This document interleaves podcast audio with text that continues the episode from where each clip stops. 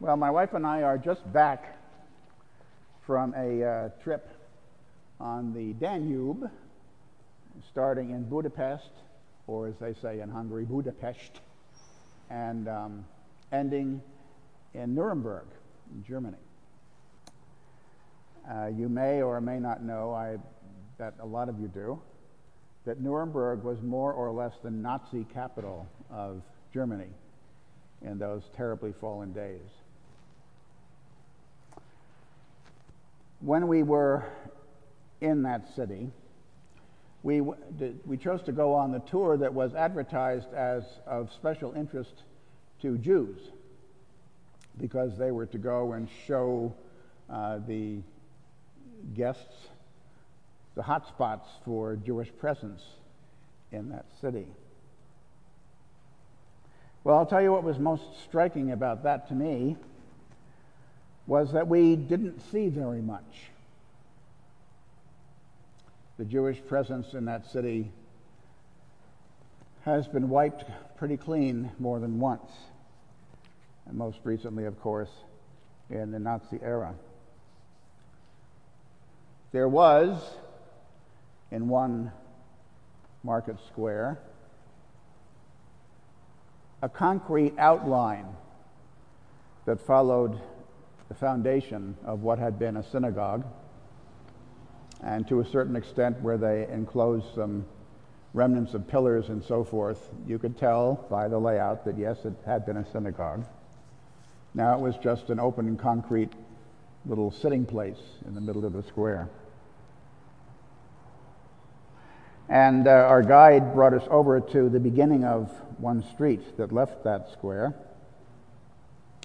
And he pointed out to us uh, several, I would say probably less than 10, small bronze plaques, about double the size of a matchbox, about the size of a, I shouldn't say this, about the size of a cigarette uh, box. Um, um, I gave it up long ago, okay? Um, but uh, on those plaques were inscribed the names, just the names of some people, Jewish people, who had lived on that street before the Holocaust. And to me, what was actually most upsetting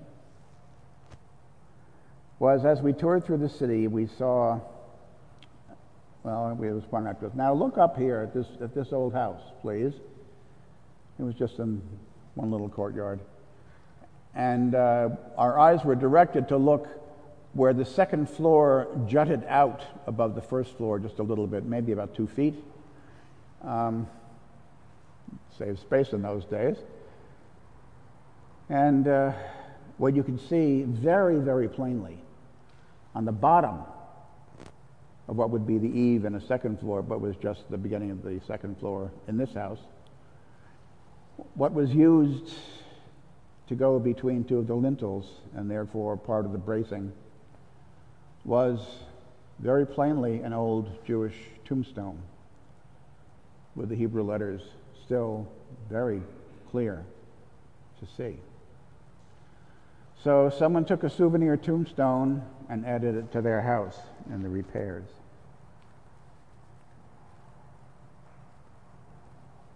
I'm uh, almost 72,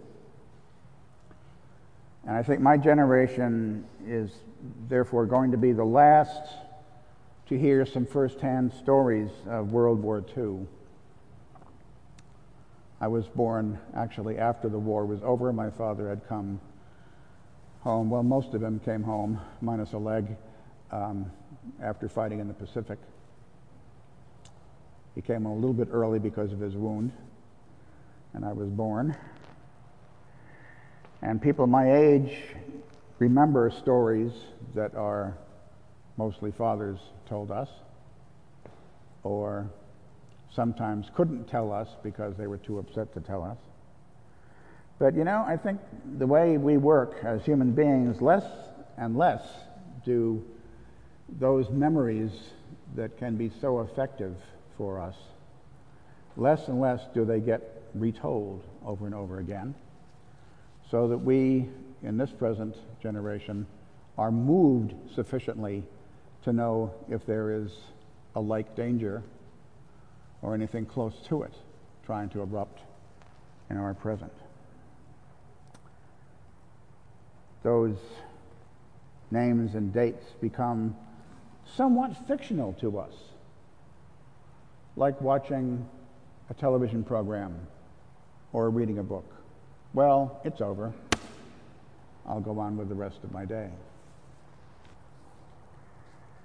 For instance, how real, I ask you, do some of these numbers sound to you? I'm going to give you some numbers, and in your soul of souls, do they sound like fake news or the real thing?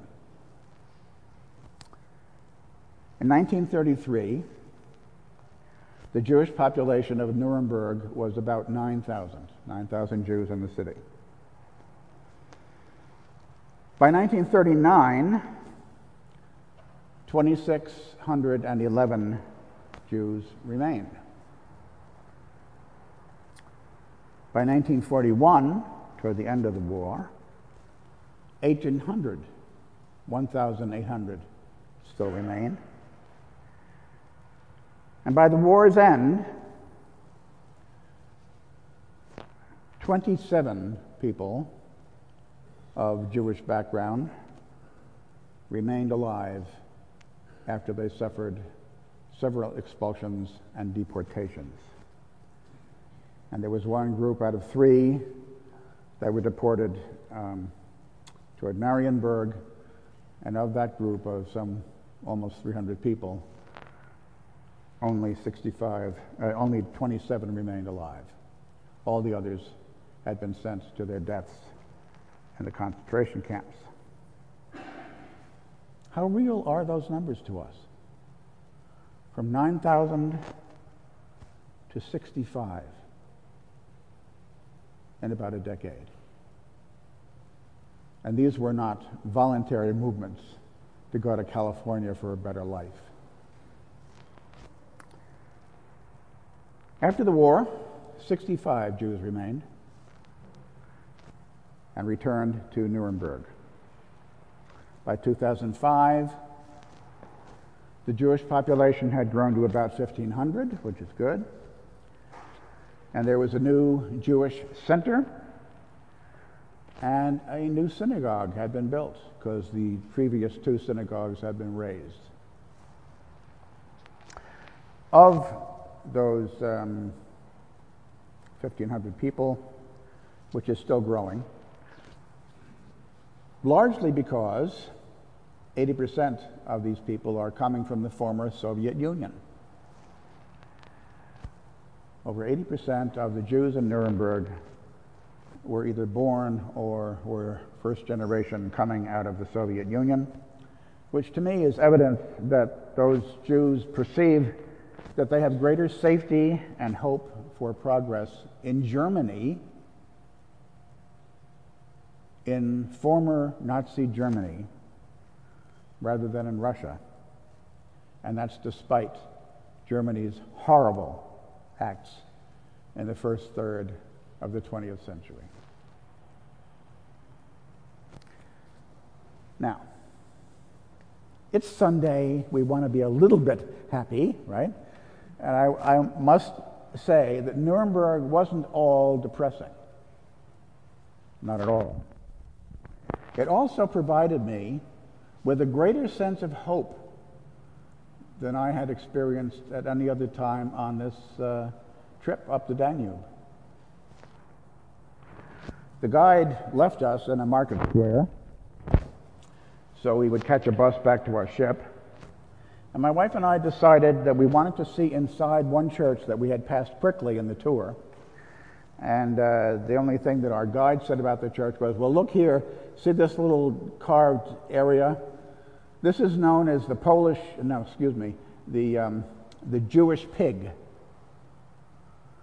And was put up sometime in the Middle Ages, was carved sometime in the Middle Ages. It was obviously a statement that the Jews were not particularly welcome by the hometown Gentiles and were made fun of, and ridiculed. Anti Semitism has a long, long history in many parts of Europe. However, we passed that up and went in, and right by the door was this rather clear sign, not horrendously large, but certainly big enough to be noticed by anybody. And it said, Willkommen, which, as you might imagine, is German for welcome. Walked inside, and I was a little bit surprised because we had been in a number of uh, churches uh, on this tour and uh, had been in other buildings, especially from the Rococo age of art, which was almost overwhelming with its glitziness and uh, shiny gold surfaces on many of the statues and uh, figures in public buildings. There was very little in this church. It was dedicated to St. Sebald, S E B A L D, who was a minor German saint. Um, and I was impressed by, this shows my prejudice, my Anglican reserve, the tastefulness and reserve of um, what was there. It was obviously a medieval, medieval church, but there was a great balance between the decorations, so to speak, and the beauty of the building itself. And as you walked toward the altar, which was a uh, standing altar, in the apse, the front apse. You passed a pulpit, which was a new pulpit. The other one had been destroyed in the war. And it was uh, shaped, oddly enough, like one of the stone altars from the Jewish temple. Very reminiscent of a stone altar with the four corners sticking up. I thought that was really neat, a subtle comment, um, to hold the holy book. And around, around and behind the altar, there were a series of photographs. They were black and white photos, quite stark. And they started with what was left of their church at the end of World War II. And that wasn't much. It was a pile of rubble. These 14 black and white placards, if you followed them, were sort of like doing the Stations of the Cross because they told a story. In this case, not the crucifixion of Jesus, at least not directly as in 2,000 years ago, but the crucifixion of the church and the foretaste of the resurrection. Because you could see the determination of the local people in making sure that they did forgive and work to forget. And right next to one of these pictures, I was startled to see a cross that I recognized instantly.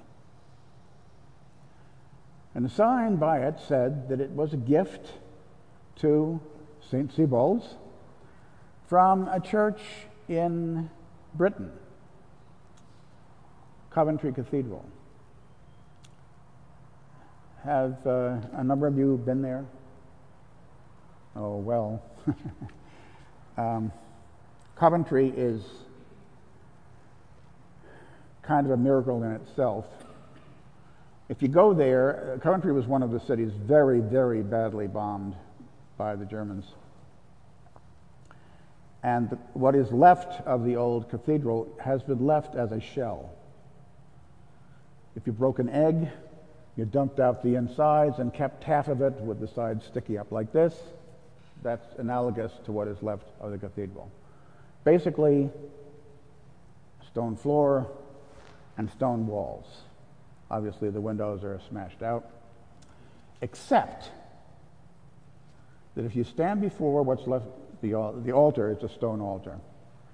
And if you're standing facing it, off to your left is the new Canterbury Cathedral, which is a starkingly modern architectural contribution that you see through the entire so-called west wall, in, in, other words, our back here, is all glass, and etched in it are angels like this.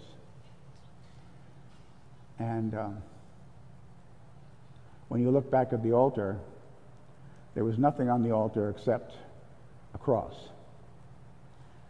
The cross was made of four huge nails of the old building that had been melted and welded together in the bombing.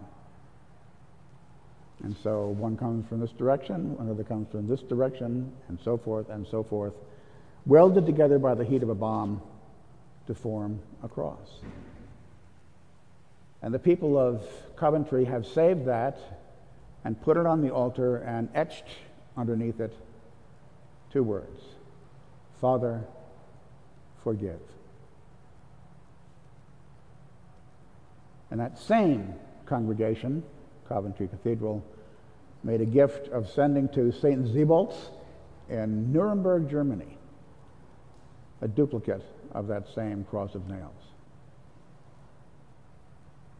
With the same message, of course Father, forgive.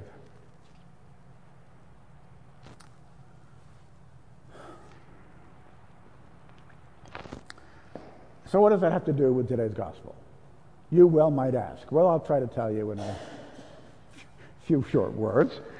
Um, we have a human need not only to comprehend the depths to which we and our fellow humans can sink,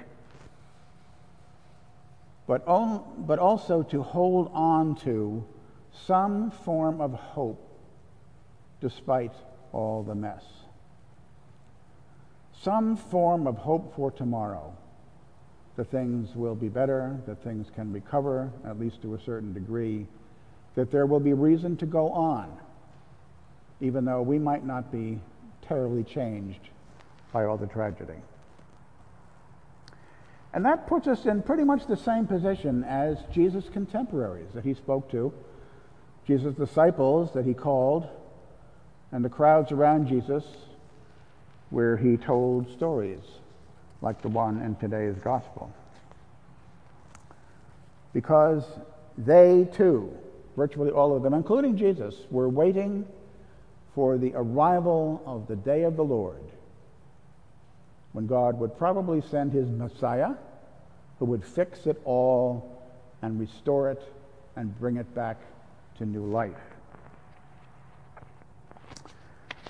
In other words, it's beyond us, God. Take care of it, please. Send your Holy Messiah. So, when Jesus first appeared after his baptism, appeared publicly, and began to preach around the area, repent. Repent, because the kingdom of God is at hand. He received a pretty enthusiastic response from some of the members of that society. And he continued telling stories about what the approach of the kingdom of God meant, including this one. Now, the catch is that in the very early church, first generation church, followers of Jesus, many, perhaps the majority, assumed that whatever restoration God was sending was going to happen in their lifetime. Because things can't get worse than this. This must be the end of the world, especially after 70 AD when the Romans utterly defeated the Jews and expelled them from Palestine. What could be worse?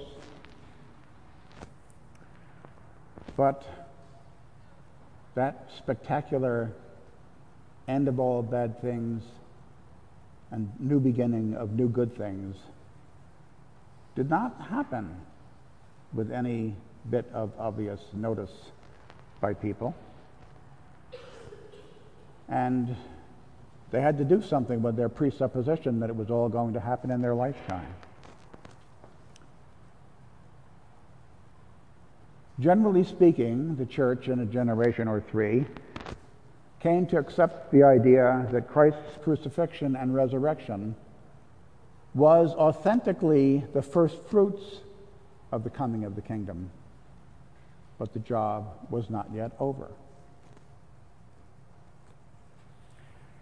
And some radically assumed that it was up to them to force the issue. Some assumed it was their job just to let God do it all.